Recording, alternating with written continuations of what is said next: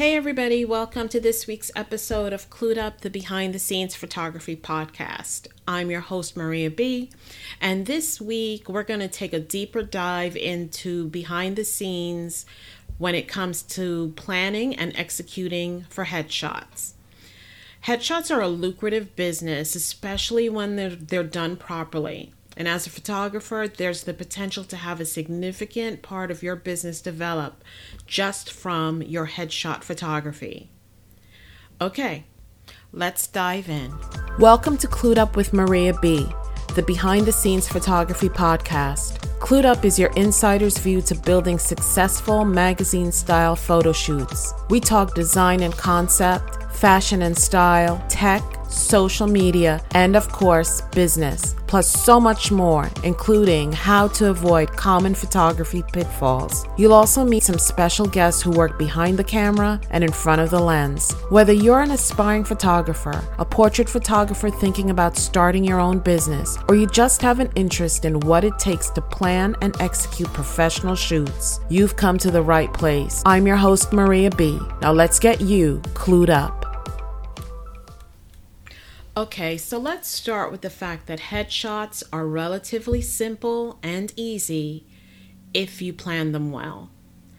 I like to think of it as paying it forward. You have a much easier time during and after your headshot photo shoot if you do all the harder work up front long before your client arrives at your studio or wherever you're planning on doing these headshots. So, here are a bunch of tips to take you through that process. Start by getting as much information from the client during the initial consultation, whether that's via phone call or via Zoom, and then gather any additional information needed from subsequent conversations. You don't want to bombard your client, so I suggest you write down your questions and then try to approach this in more of a conversational manner to make it seem like or make it not seem as though you're going down a checklist of questions. Here are some things that are important to know up front. Some of them are pretty basic, but it makes for a good reminder.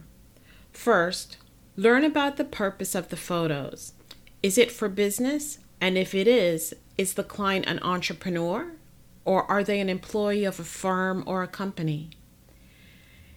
If the photos are for business, what's the nature of that business? Remember, a headshot will look quite different if the client is a blogger versus an attorney versus a musician versus an athlete. Next, if the client is an entrepreneur, does the brand have a particular look or a particular color? Does the client want to incorporate those colors into the photos in some way? Or do they want complementary colors in the background? Or what's their preference for either a backdrop or for seamless paper? Do they want black, white, gray, the typical types of colors for headshots? Or are you able to offer them a more lively color? What's your client's height? You don't want the client to come through the door and now you realize you're going to have to stand on two apple boxes to be even with them if the person is significantly taller than you are. While checking out my client who's coming in this week, I looked on his LinkedIn profile. It turns out that in high school and college he played basketball. So that alone tells me he's probably at least 5 feet 10, if not taller. So I have to be prepared in case he's a really tall individual. On the other hand, what if the client is of a shorter stature? What angles will you use to complement the client's height? Is the client looking for standing or seated poses or both? How formal or how relaxed does the client want to appear?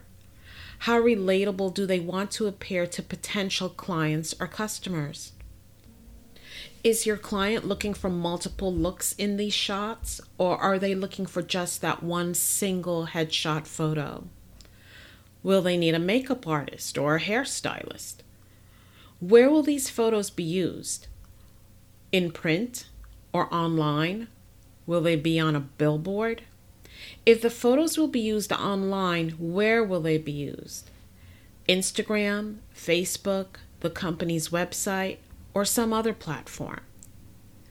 And why is this important anyway? You need to provide photos composed in the appropriate orientation for the client's platforms. You may need to shoot in both horizontal and vertical orientation. It's easier to do this in camera during the shoot than to do it in Photoshop or during post production.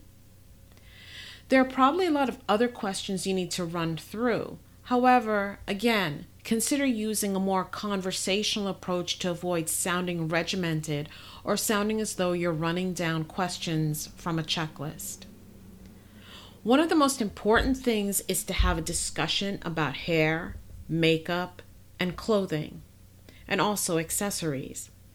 To minimize that discussion and to avoid the client suspecting me of probing, I've put together a PDF that I now send specifically to my headshot clients. Next, set up as early as possible. In some cases, such as with my last client, I actually set up the night before. Here's the benefit once you're all set up, you can sit for a few minutes and converse with your client to get to know them even a little bit more before the shoot begins. It actually helps to put the client and to put you at ease. Just going back to something I mentioned before, if I have the approximation of a client's height, I'll go as far as to measure appropriate distances from modifiers or reflectors. For example, the Eyelighter works best at particular distances from your client and at particular distances from your light modifier. So, if I know the client's height, I can make sure there's less time spent trying to make adjustments before I actually start to photograph the client. Next, Know which modifiers in your arsenal work best for headshots. For example, my 72 inch Octabox sits on my strobe when it comes to portrait work. But for headshots, I recently started using a 38 inch softbox with double diffusion in combination with the Eyelighter. I suggest if you're not familiar with the Eyelighter, just go to B&H or Adorama or just Google Eyelighter and you'll see this modifier. Basically, it's a curved reflector that's placed underneath the client's face in such a way it allows light to bounce off of this reflector back up into the client's face, reducing the shadows that fall under the neck but the most attractive thing about it is that it adds a little bit of dimension to their eyes. So their eyes really light up. And it, it has a really beautiful effect. Next, if you're using any props or if you plan to change furniture or anything of the sort, have it all ready to go so there's no fumbling or searching for items. If your client plans to change into different outfits, the client should arrive with those outfits on hangers. And before shooting, you should go over with the client the order in which outfits will be worn and if there's a need to change anything about the makeup or their appearance based on the client's choice of attire. So by now you have all of this set up and you're almost ready to go. By now, you should have decided on your choice of aperture for the headshots. In general, because headshots are looked upon as more business than truly artistic, I tend to use a medium aperture versus shooting wide open, which would allow for the eyes to be sharp but would introduce a lot of blur as you moved away from the eyes and more towards the sides of the face and the hair. For me, headshots need to be clear and crisp. I shoot headshots at an aperture of 8, which means that from the eyes to the hair, everything is pretty clear and crisp. So I have my aperture. I'm shooting indoors in the studio with strobes, so my ISO is set to 100. And because I want to want to control all of the lighting and not introduce the ambient light of the studio, my shutter speed at, is set at 1 200th of a second. This means that the only variable to my shoot is now the adjustment of the power of my light or my strobe. Okay, so if you've been listening to me for a while, you know what I'm going to say next. The next thing you've got to do is get out that handy dandy light meter to get the perfect lighting without having to putz around. So, as I continue to beat you guys over the head with this, here's another fine example of how using a light meter can save you time. You already have your camera settings. Your aperture is f8, your shutter speed is 1 200th of a second. Your ISO is 100. Okay, you set up and you take a reading with your light meter. And from there, you adjust your strobe or flash until you get a reading of 8 on your meter. And once you do that, you're set to shoot. Having said that, if you're taking headshots with the same setup all the time, those settings are not going to change. So you'll know to set up your strobe to that particular setting that will give you a reading of 8 on the light meter 90 something percent of the time. Next, get out your color checker to ensure your colors are accurate especially if your client is wearing something that has the company logo and reflects the brand. You need for those colors to be spot on. Now you're ready to start shooting. I generally begin by telling clients that the first few shots are test shots and that when we start shooting the air quotes real photos, I'll let them know. And of course, I don't let them know because that's when they'll tense up. So as we proceed, I start with standing poses and then I proceed to seated poses. Even if the client has told me that they're more interested in one set of poses than the other, I like to give them variety and I like to give them choices because often they change their mind. So this may mean being seated on an apple box, a chair, or a stool. And if we're broadening the scope of the photo shoot to include branding shots, obviously the poses are more varied. But we're going to do a dedicated branding episode at some point in the future, so I'm not going to dig too deeply into that right now. Depending on the vibe I get from the client, once I know we've covered the classic shots, I then move to less traditional or more experimental, or I try the more modern headshot poses. And this is a smart move for a couple of reasons. First, it has the potential to increase your sales if the client likes the less traditional, more modern poses, as well as some of, some of the more standard headshots. It increases the number of photos your client can choose from, but still try not to overwhelm your client. It shows your creativity by going beyond the expected standard poses. Next, how many shots you take is totally up to you, but you have to know when to quit. Remember, your client is not a model, and asking for a bunch of poses can cause them to lose their spark and diminish their energy. So keep it moving and don't keep repeating the same poses. Develop a routine, for example, straight on, to the right, to the left.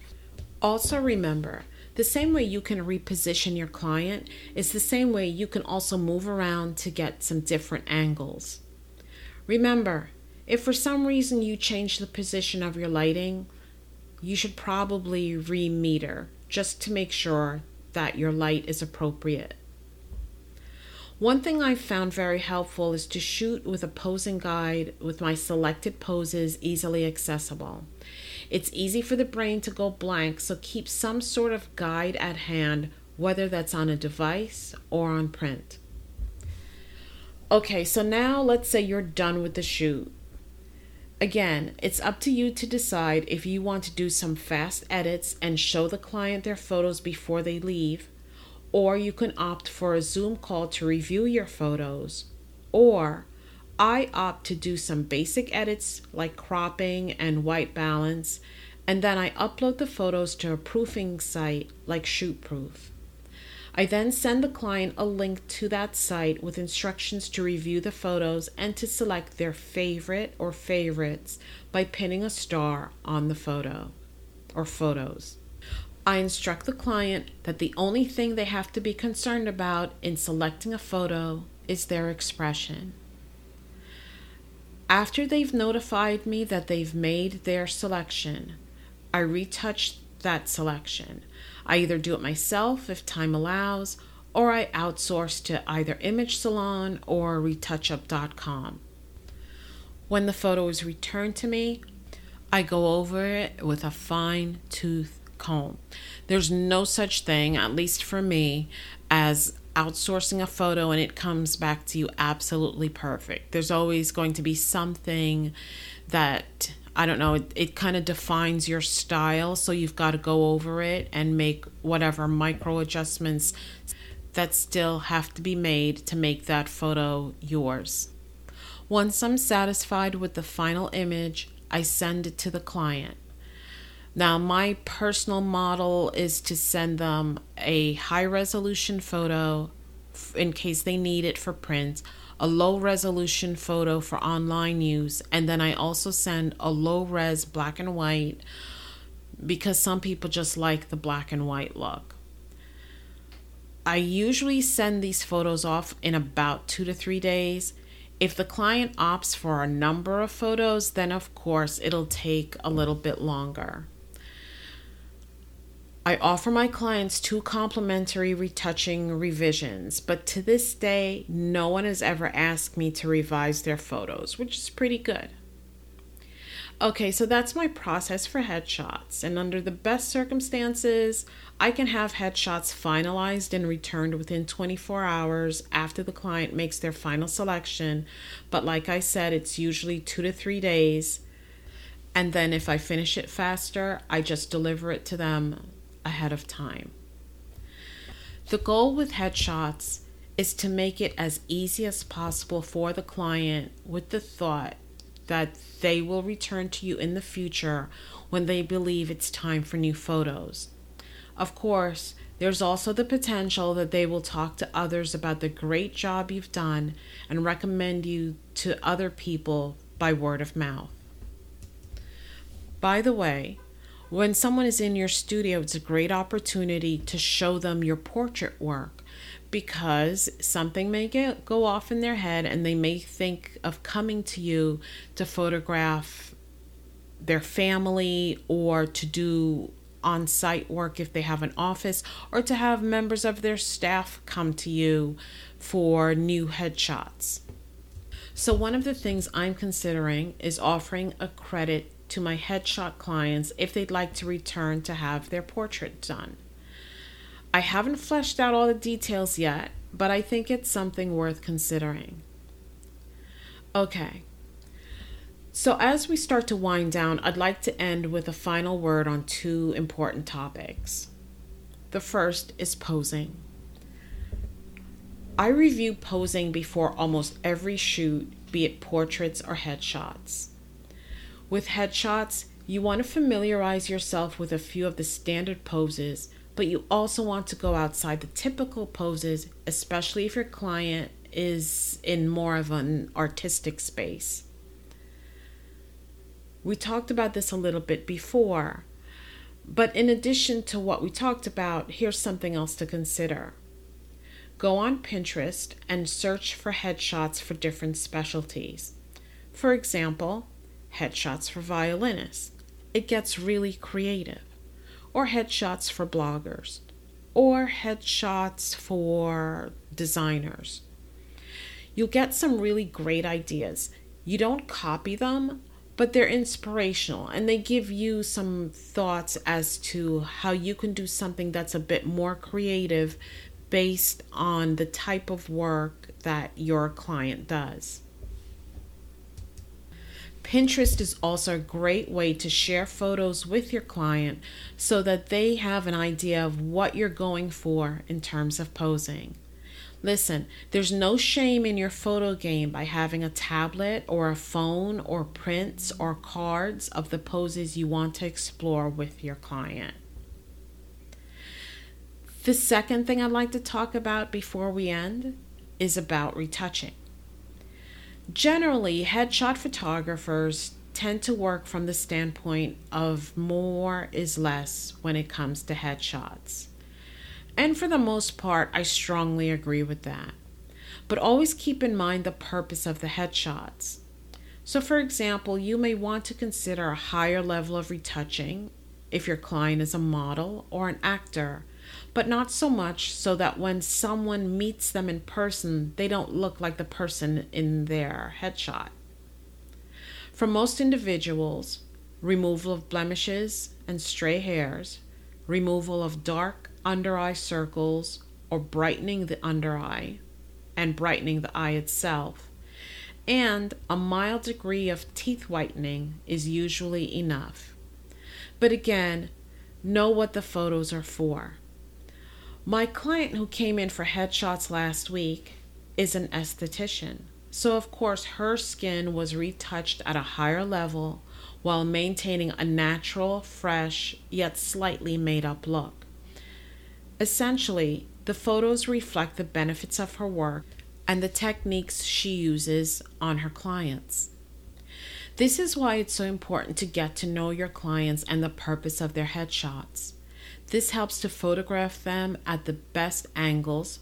For example, last week's client wore a lab coat with her business logo, so it was necessary to photograph her in such a way where I not only got her face and shoulder, but I was also able to get the logo of her company. So, once again, this is why it's so important to get to know your client and to understand the purpose of their headshots. Knowing this helps to apply the best strategies in photographing your client and also in retouching their photographs.